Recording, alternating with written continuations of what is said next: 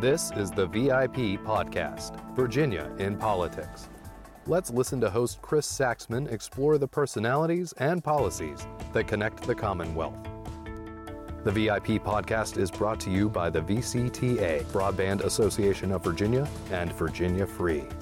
The views and opinions expressed here do not necessarily reflect the views and opinions of the VCTA and Virginia Free or our sponsors. Welcome back on the VIP podcast. I'm your host, Chris Saxman. I'm also the executive director of Virginia Free. That's the Foundation for Research and Economic Education. I also want to thank the VCTA Broadband Association of Virginia for sponsoring this podcast. And this is a special segment we like to call the mailbag from the comments we get online uh, through uh, YouTube, the comment section, or wherever.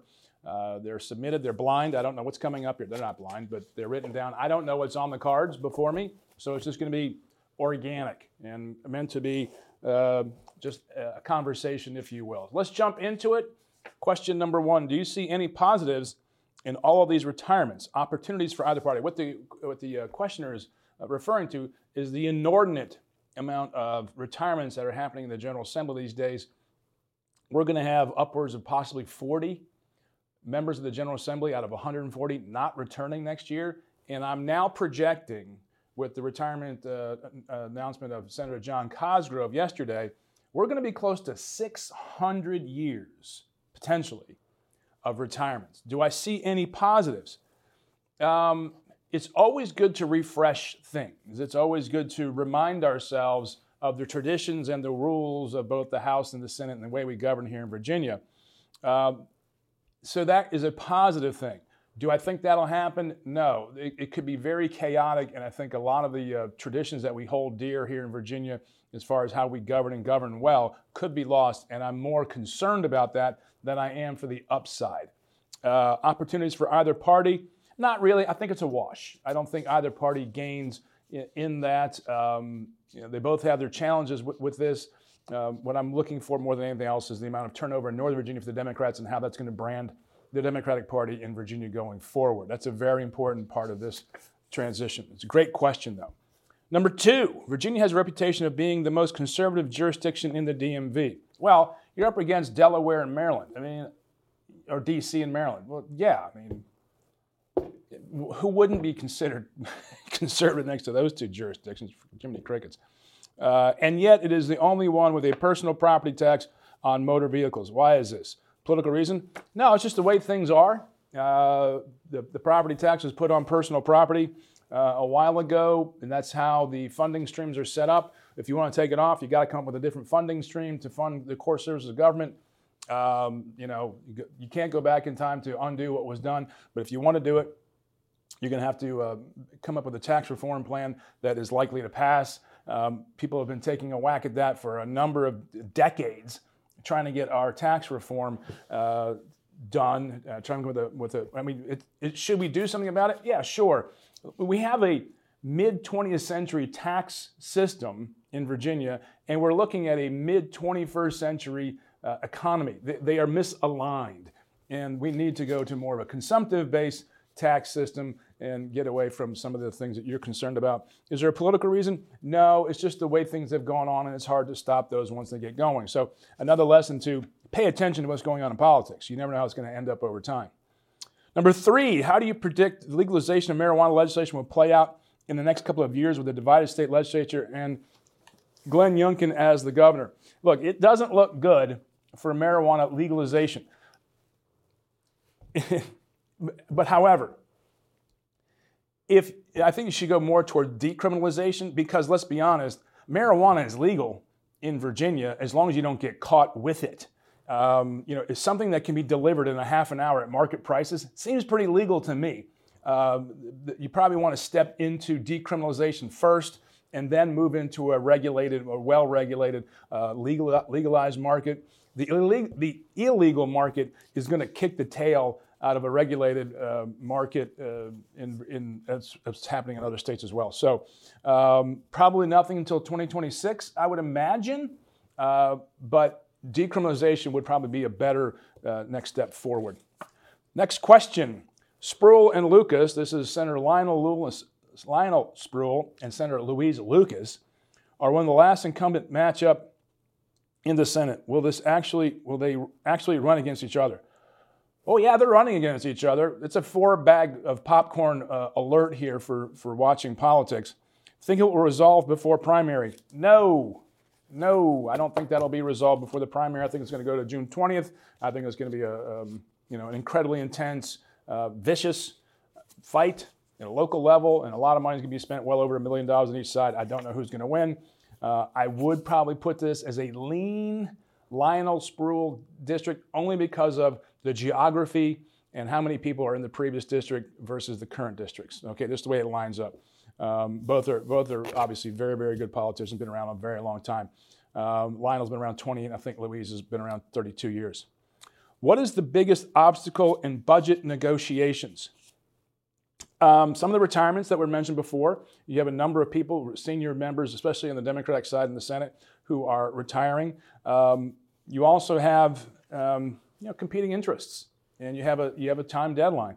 So the, the biggest obstacle, if there was going to be one, is whether or not the House and, and the governor want to take a deal now or come back and have a lot more money for Glenn Youngkin to put into the introduced budget in the beginning of the next cycle.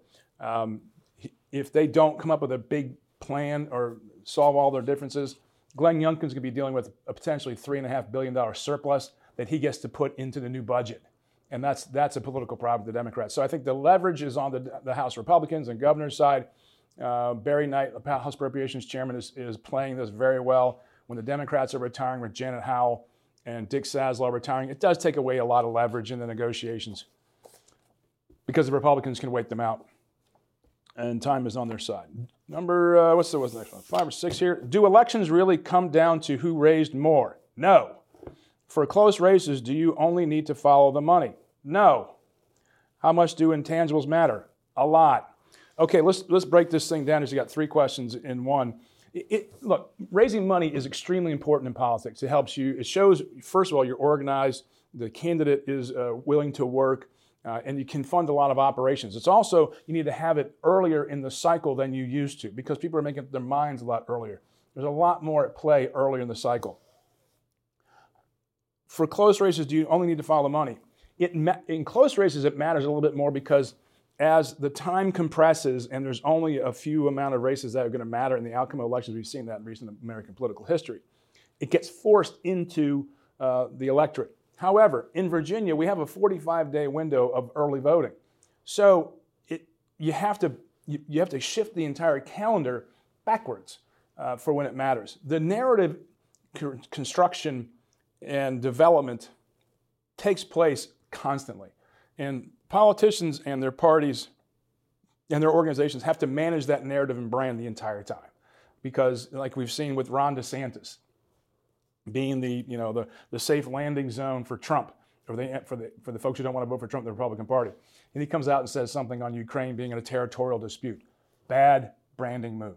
It, it, it, he should have taken that and, and pivoted toward Biden and the southern border, okay? And there's territorial integrity, sovereign, you know, the sovereign borders of a nation, invasion, Ill- illegal, these kinds of things would have been a much better move for him. So that that branding element is constant. And uh, you have to be very, very uh, concerned about all that all the time. But money does matter and being able to shape the message when you do make mistakes and being able to, um, you know, pivot and move in a better direction and get your message out because you're flooded with constant information. So the money does matter, but the branding, being branded consistently and the narrative uh, maintenance is really, really important as well. Uh, so many intangibles. You, the, look, Authenticity is, is the name of the game, in my estimation, going forward. That's why you have in Vermont Bernie Sanders and Phil Scott on the same ballot, uh, you know, getting elected in, in Vermont. Elizabeth Warren and Charlie Baker, two different parties in Massachusetts, uh, getting elected. Okay, um, there are swing voters, and they do pay attention, and it does matter. So you have to mind everything in politics. It's it's not easy, as they say. Next question. If the Dems have to pick someone tomorrow to run for governor, who would it be? Um, well, I think this is, this is a normal part of the conversation. We're in mid 2023, we're two years out of the 25 cycle. I think the people who are running ostensibly, uh, and, and I consider that people who are being mentioned and don't say no. If you don't say no, you're not in. You're, you're in and thinking about it. And that would be Congresswoman Abigail Spanberger, Congresswoman Jennifer McClellan, former Congresswoman Elaine Luria, uh, current uh, Mayor LeVar Stoney, who's been on this show before.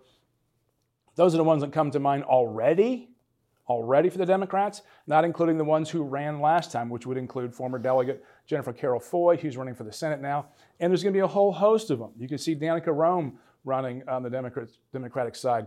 Um, you could see uh, any number of more of Democrats getting in the race. David Reid, who's been on the show, uh, has been mentioned, and he's not said no. He's actually smiled quite quite broadly uh, when it's been mentioned. On the Republican side, it's going to be a showdown, I think, between Lieutenant Governor Winsome Earle-Sears and Attorney General Jason Miyares.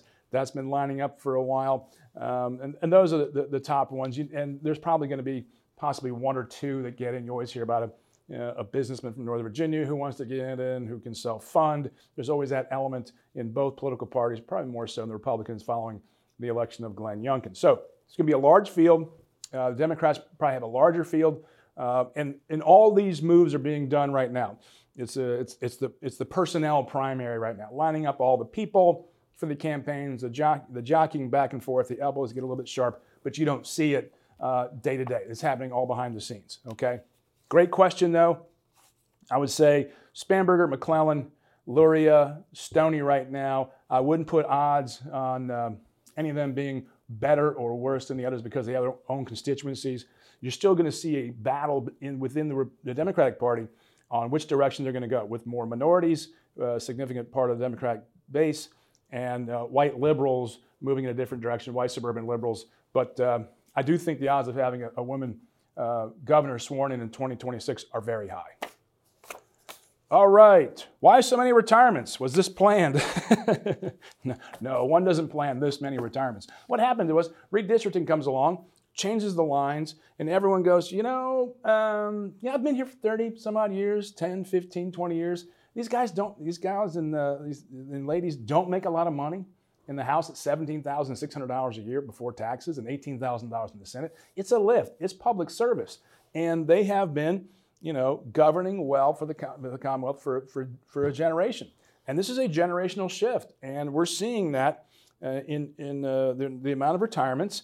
Um, it's just part of life. You know, we're at that point. You've had, there's, a, there's usually a, a, an amount of redistricting retirements that happen. People go, you know, I'm just, I don't want to do this anymore. I don't want to deal with the hassle of the people in my, my, my party committee anymore.